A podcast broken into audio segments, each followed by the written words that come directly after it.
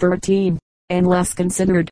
Ivory inlaying was largely executed in Milan and Venice. Mosaics of marble were specialities of Rome and of Florence, and were much applied to the decoration of cabinets. Venice was busy manufacturing carved walnut wood furniture in buffets, cabinets, negro page boys, elaborately painted and gilt, and carved mirror frames, the chief ornaments of which were cupids and foliage.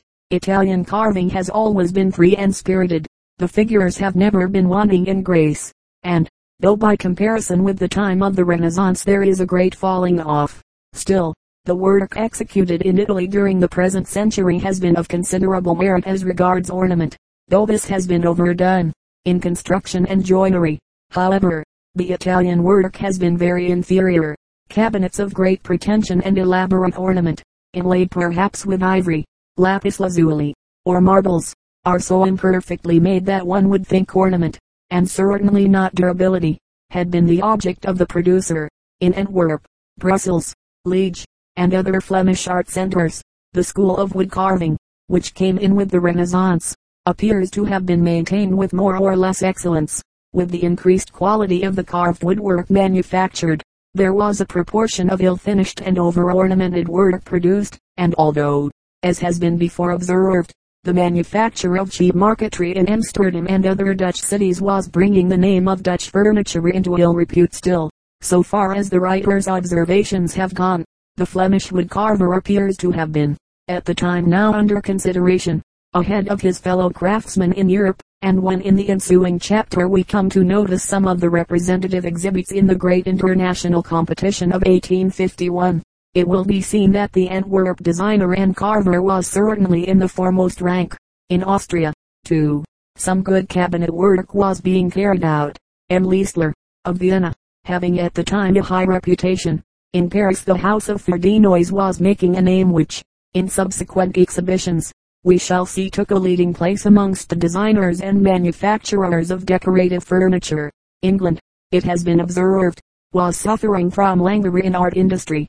The excellent designs of the Adams and their school, which obtained early in the century, had been supplanted, and a meaningless Rococo style succeeded the heavy imitations of French pseudo-classic furniture, instead of, as in the earlier and more tasteful periods, when architects had designed woodwork and furniture to accord with the style of their buildings, they appear to have then, as a general rule, abandoned the control of the decoration of interiors, and the result was one which when we examine our national furniture of half a century ago has not left us much to be proud of. As an artistic and industrious people, some notice has been taken of the appreciation of this unsatisfactory state of things by the government of the time, and by the press, and, as with a knowledge of our deficiency, came the desire and the energy to bring about its remedy. We shall see that, with the exhibition of 1851, and the intercourse and the desire to improve, which naturally followed that great and successful effort. Our designers and craftsmen profited by the great stimulus which art and industry then received. Illustration, sideboard in carved oak, with silhouette, designed and manufactured by Mr. Gillow, London, 1851 exhibition. Illustration, chimneypiece and bookcase, in carved walnut wood with colored marbles inlaid and doors of perforated brass, designed by Mr. T. R. Macquoid, architect and manufactured by Messrs. Holland and Sons, London, 1851 exhibition. Illustration, grand pianoforte, in ebony inlaid, and enriched with gold in relief. Designed and manufactured by Messrs. Broadwood, London, 1851 exhibition chapter IX. From 1851 to the present time, the Great Exhibition, Exhibitors and Contemporary Cabinet Makers Exhibition of 1862. London, 1867, Paris, and subsequently description of illustrations for Denoise, Wright, and Mansfield. The South Kensington Museum revival of marquetry comparison of present day with that of a hundred years ago. Aestheticism traditions trades unionism the arts and crafts exhibition society independence of furniture present fashions writers on design modern furniture in other countries concluding remarks in the previous chapter attention has been called to the success of the National Exhibition in Paris of 1849. In the same year the competition of our manufacturers at Birmingham gave an impetus to industrial art in England, and there was about this time a general forward movement, with a desire for an international exhibition on a grand scale. Articles advocating such a step appeared in newspapers and periodicals of the time, and, after much difficulty, and many delays, a committee for the promotion of this object was formed. This resulted in the appointment of a royal commission, and the prince consort, as president of this commission, took the greatest personal interest in every arrangement for this great enterprise. Indeed, there can be no doubt that the success which crowned the work was, in a great measure, due to his taste, patience, and excellent business capacity. It is no part of our task to record all the details of an undertaking which, at the time, was a burning question of the day. But as we cannot but look upon this exhibition of 1851 as one of the landmarks in the history of furniture, it is worthwhile to recall some particulars of its genesis and accomplishment. The idea of the exhibition of 1851 is said to have been originally due to Mr. F. Whishaw, secretary of the Society of Arts, as early as 1844, but no active steps were taken until 1849, when the prince consort, who was president of the society, took the matter up very warmly. His speech at one of the meetings contained the following sentence, Now is the time to prepare for a great exhibition an exhibition worthy of the greatness of this country, not merely national in its scope and benefits, but comprehensive of the whole world, and I offer myself to the public as their leader, if they are willing to assist in the undertaking. Illustration, Ladies' Escritoire, in white wood, carved with rustic figures, designed and manufactured by Anne Welley, Bern, Switzerland, 1851 exhibition, London, to Mr. afterwards Sir Joseph Paxton, then head gardener to the Duke of Devonshire. The general idea of the famous glass and iron building is due an enterprising firm of contractors, Messrs. Fox and Henderson, were entrusted with the work. A guarantee fund of some L230.000 was raised by public subscriptions, and the great exhibition was opened by Her Majesty on the 1st of May, 1851, at a civic banquet in honor of the event. The prince consort very aptly described the object of the great experiment. The exhibition of 1851 would afford a true test of the point of development at which the whole of mankind had arrived in this great task, and a new starting point from which all nations would be able to direct their further exertions. The number of exhibitors was some 17.000, of whom over 3.000 received prize and council medals, and the official catalogue, compiled by Mr. Scott Russell, the secretary, contains a great many particulars which are instructive reading. When we compare the work of many of the firms of manufacturers, whose exhibits are therein described, with their work of the present day, the Art Journal published a special volume, entitled The Art Journal Illustrated Catalogue, with woodcuts of the more important exhibits, and, by the courtesy of the proprietors, a small selection is reproduced, which will give the reader an idea of the design of furniture both in England and the chief continental industrial centers at that time. With regard to the exhibits of English firms, of which these illustrations include examples, little requires to be said, in addition to the remarks already made in the preceding chapter, of their work previous to the exhibition. One of the illustrations, however, may be further alluded to, since the changes in form and character of the pianoforte is of some importance in the consideration of the design of furniture. Messrs. Broadwood's grand pianoforte illustrated was a rich example of decorative woodwork in ebony and gold, and may be compared with the illustration on page 172 of a harpsichord, which the piano had replaced about 1767, and which and, and since the time of the 1851 exhibition supplies evidence of the increased attention devoted to decorative furniture.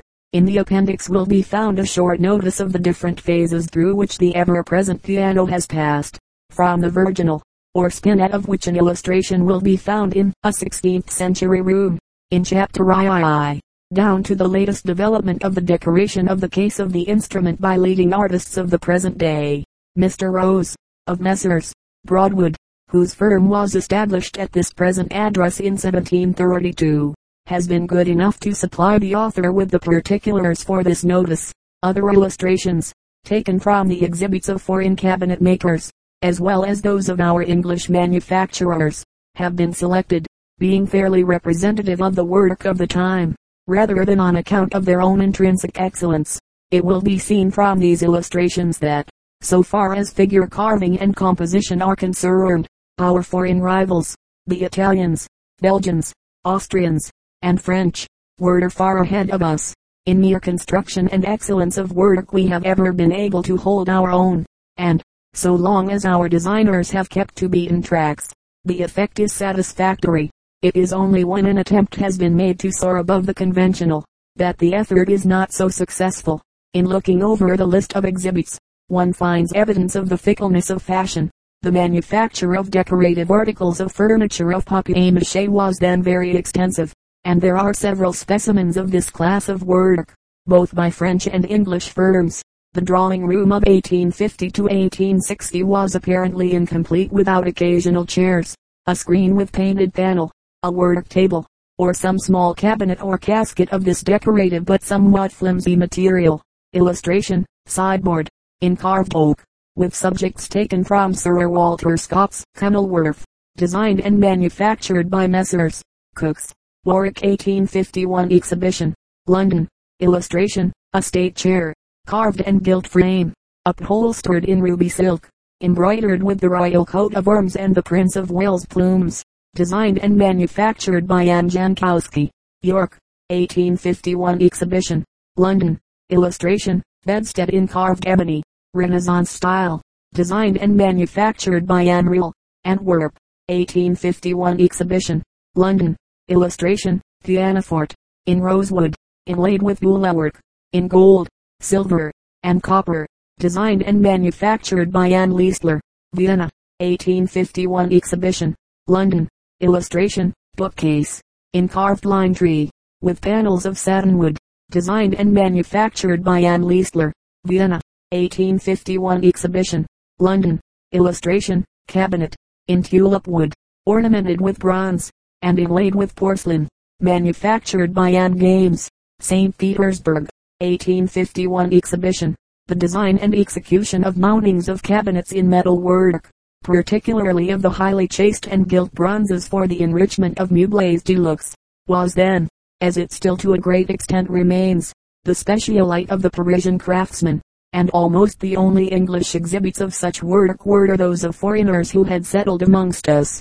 Illustration, casket of ivory, with ormolu mountings, designed and manufactured by Anne Matifat, Paris, 1851 exhibition, London, illustration, table, in the classic style, inlaid with ivory, manufactured for the King of Sardinia by G. Capello, Turin, 1851 exhibition, London, illustration, chair, in the classic style, inlaid with ivory, manufactured for the King of Sardinia by G. Capello, Turin, 1851 exhibition, London. Amongst the latter was Munbro, a Frenchman, who established himself in Berners Street, London, and made furniture of an ornamental character in the style of his countrymen, reproducing the older designs of Boule and marquetry furniture. The present house of Mellier and C.I.E. are his successors, Mellier having been in his employ. The late Sampson Wertheimer, then in Greek Street, Soho, was steadily making a reputation by the excellence of the metal mountings of his own design and workmanship, which he applied to caskets of French style. Furniture of a decorative character and of excellent quality was also made some 40 years ago by Town and Emmanuel, of Bond Street, and many of this firm's old French tables and cabinets were so carefully finished with regard to style and detail, that, with the tone acquired by time since their production, it is not always easy to distinguish them from the models from which they were taken.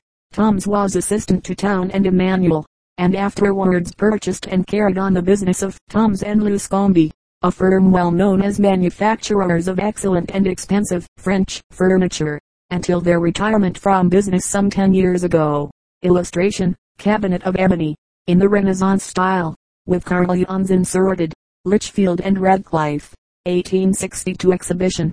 Webb, of Old Bond Street, succeeded by Anude, and subsequently by Radley, was a manufacturer of this class of furniture. He employed a considerable number of workmen, and carried on a very successful business. The name of Blake, too, is one that will be remembered by some of our older readers who were interested in marquetry furniture of 40 years ago. He made an inlaid center table for the late Duke of Northumberland, from a design by Mr. C. P. Slocombe of South Kensington Museum. He also made excellent copies of Louis XIV furniture.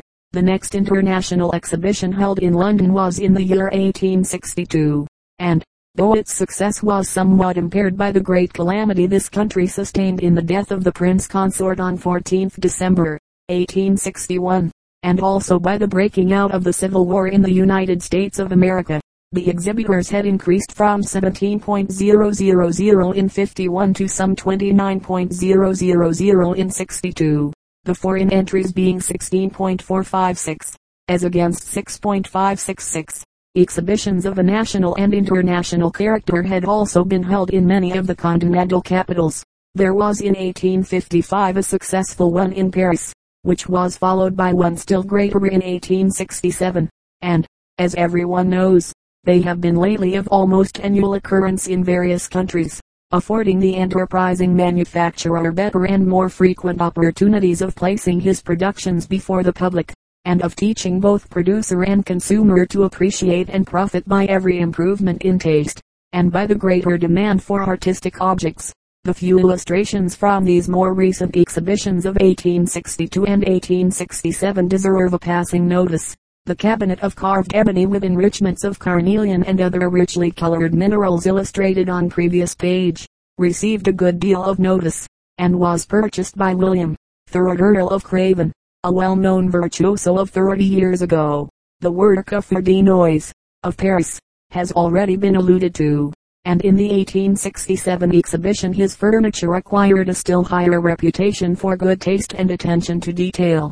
The full-page illustration of a cabinet of ebony, with carvings of boxwood, is a remarkably rich piece of work of its kind. The effect is produced by carving the boxwood figures and ornamental scroll work in separate pieces, and then inserting these bodily into the ebony. By this means the more intricate work is able to be more carefully executed, and the close grain and rich tint of Turkey boxwood perhaps next to ivory the best medium for rendering fine carving tells out in relief against the ebony of which the body of the cabinet is constructed. This excellent example of modern cabinet work by Fourdinois was purchased for the South Kensington Museum for L1.200 and no one who has a knowledge of the cost of executing minute carved work in boxwood and ebony will consider the price a very high one. The house of Fourdinois no longer exists. The names of the foremost makers of French meubles de luxe, in Paris, are Beurdeley, Dasson, Roux, Sormani, Durand, and Zwiener. Some mention has already been made of Zwiener, as the maker of a famous bureau in the Hertford collection and a sideboard exhibited by Durand in the 51 exhibition is amongst the illustrations selected as representative of cabinet work at that time. Illustration, cabinet of ebony with carvings of boxwood, designed and manufactured by M. Fourdinois, Paris, 1867 exhibition, Paris, purchased by S. Kensington Museum for L1.200. Illustration, cabinet in satinwood, with wedgwood plagues and inlay of various woods in the Adams style designed and manufactured by Messrs. Wright and Mansfield, London, 1867 exhibition, Paris, purchased by the S. Kensington Museum. Illustration, ebony and ivory cabinet, in the style of Italian Renaissance by Andrea Picci, Florence, exhibited Paris, 1867. Note, a marked similarity in this design to that of a 17th century cabinet, illustrated in the Italian section of chapter III, will be observed. The illustration of Wright and Mansfield's satinwood cabinet, with wedgwood plagues inserted, and with wreaths and swags of marqueterie inlaid, is in the Adams style, a class of design of which this firm made a specialite.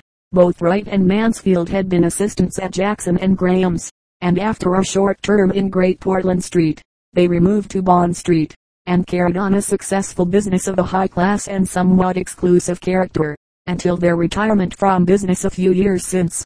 This cabinet was exhibited in Paris in 1867, and was purchased by our South Kensington authorities.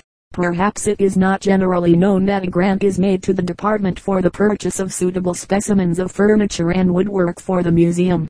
This expenditure is made with great care and discrimination. It may be observed here that the South Kensington Museum, which was founded in 1851, was at this time playing an important part in the art education of the country. The literature of the day also contributed many useful works of instruction and reference for the designer of furniture and woodwork. One noticeable feature of modern design in furniture is the revival of marquetry.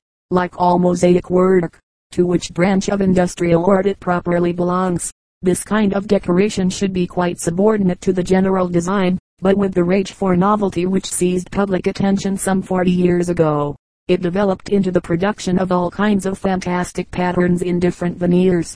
A kind of minute mosaic work in wood, which was called Tunbridge Wells work, became fashionable for small articles. Within the last 10 or 15 years the reproductions of what is termed Chippendale, and also Adam and Sheraton designs in marquetry furniture, have been manufactured to an enormous extent partly on account of the difficulty in obtaining the richly marked and figured old mahogany and satin wood of a hundred years ago, which needed little or no inlay as ornament, and partly to meet the public fancy by covering up bad construction with veneers of marquetry decoration. A great deal more inlay has been given to these reproductions than ever appeared in the original work of the 18th century cabinet makers. Simplicity was sacrificed, and veneers, thus used and abused, came to be a term of contempt implying sham or superficial ornament. Dickens, in one of his novels, has introduced the veneer family, thus stamping the term more strongly on the popular imagination.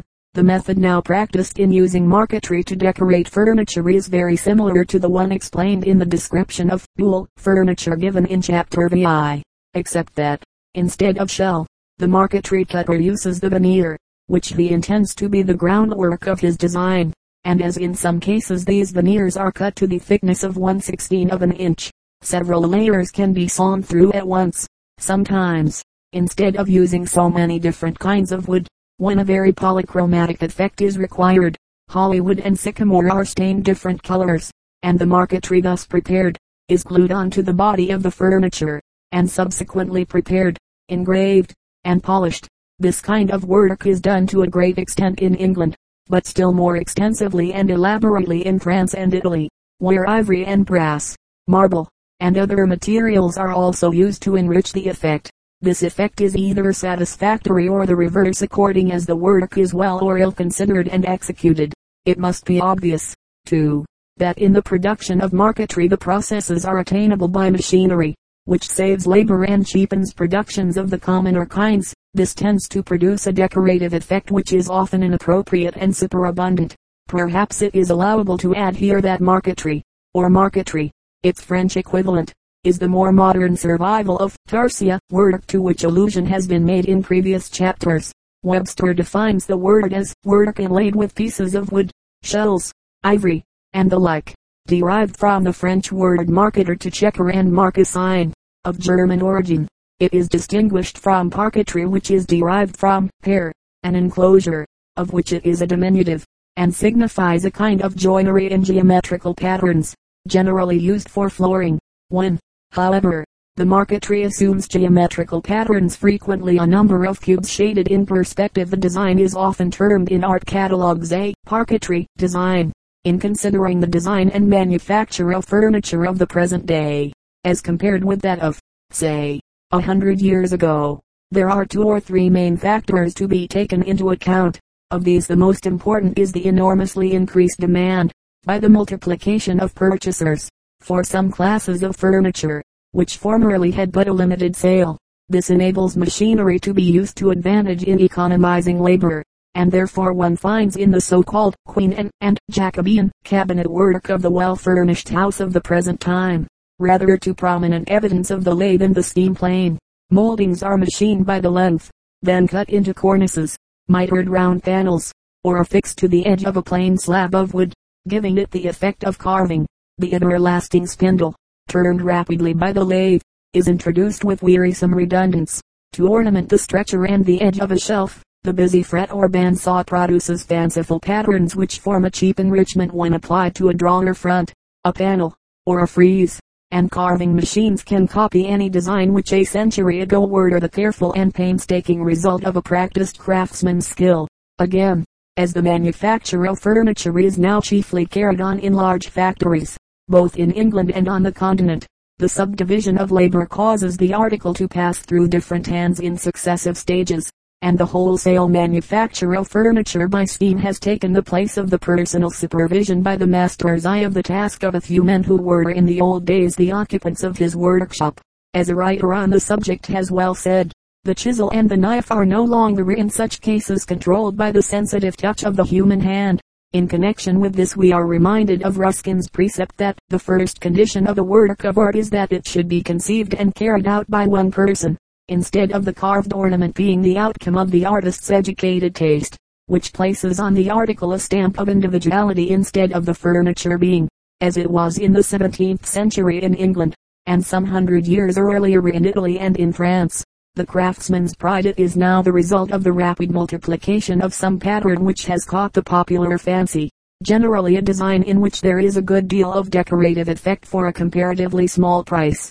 The difficulty of altering this unsatisfactory state of things is evident. On the one side, the manufacturers or the large furnishing firms have a strong case in their contention that the public will go to the market it considers the best, and when decoration is pitted against simplicity, though the construction which accompanies the former be ever so faulty, the more pretentious article will be selected. When a successful pattern has been produced, and arrangements and subcontracts have been made for its repetition in large quantities, any considerable variation made in the details even if it be the suppression of ornament will cause an addition to the cost which those only who understand something of a manufacturer's business can appreciate.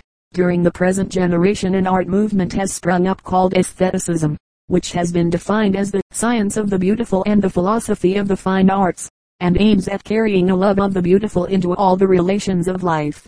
The fantastical developments which accompanied the movement brought its devotees into much ridicule about ten years ago, and the pages of Punch of that time will be found to happily travesty its more amusing and extravagant aspects. The great success of Gilbert and Sullivan's operetta, Patience, produced in 1881, was also to some extent due to the humorous allusions to the extravagances of the aesthetics, in support of what may be termed a higher aestheticism. Mr. Ruskin has written much to give expression to his ideas and principles for rendering our surroundings more beautiful. Sir Frederick Leighton and Mr. Alma-Tadema are conspicuous amongst those who have in their houses carried such principles into effect, and amongst other artists who have been and are, more or less, associated with this movement, may be named Rossetti, Burne Jones, and Holman Hunt. As a writer on aestheticism has observed, when the extravagances attending the movement have been purged away, there may be still left an educating influence, which will impress the lofty and undying principles of art upon the minds of the people. For a time, in spite of ridicule, this so-called aestheticism was the vogue, and considerably affected the design and decoration of furniture of the time.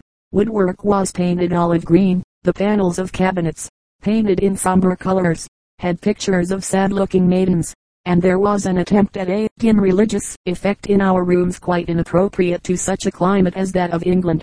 The reaction, however, from the garish and ill-considered colorings of a previous decade or two has left behind it much good, and with the catholicity of taste which marks the furnishing of the present day, people see some merit in every style, and are endeavoring to select that which is desirable without running to the extreme of eccentricity.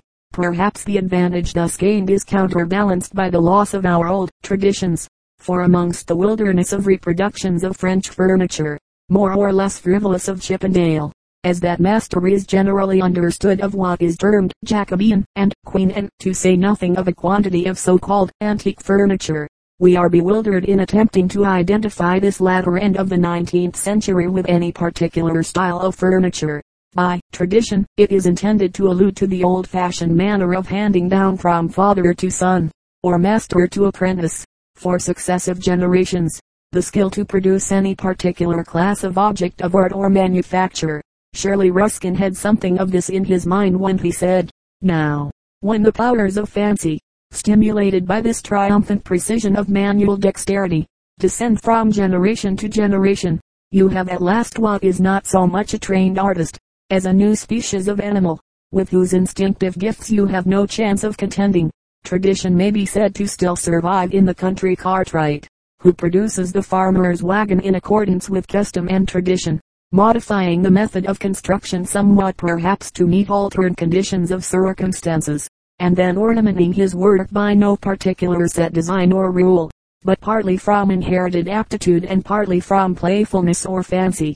In the house carpenter attached to some of our old English family estates, there will also be found, here and there, surviving representatives of the traditional joiner of the 17th century, and in eastern countries, particularly in Japan, we find the dexterous joiner or carver of today is the descendant of a long line of more or less excellent mechanics.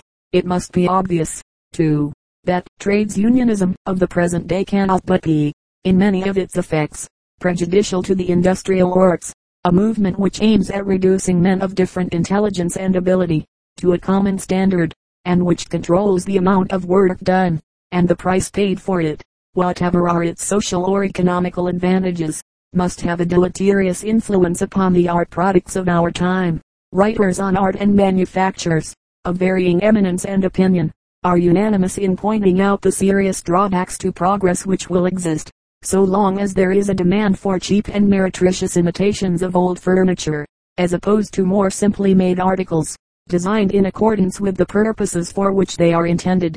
Within the past few years a great many well-directed endeavors have been made in England to improve design in furniture, and to revive something of the feeling of pride and ambition in his craft, which, in the old days of the trade guilds, animated our Jacobean joiner. One of the best directed of these enterprises is that of the Arts and Crafts Exhibition Society, of which Mr. Walter Crane, ARWS is president, and which numbers, amongst its committee and supporters, a great many influential names, as suggested in the design of the cover of their exhibition catalogue, drawn by the president. One chief aim of the society is to link arm in arm design and handicraft, by exhibiting only such articles as bear the names of individuals who one drew the design and who carried it out. Each craftsman thus has the credit and responsibility of his own part of the work, instead of the whole appearing as the production of Messrs. A, B or C, D who may have known nothing personally of the matter beyond generally directing the affairs of a large manufacturing or furnishing business.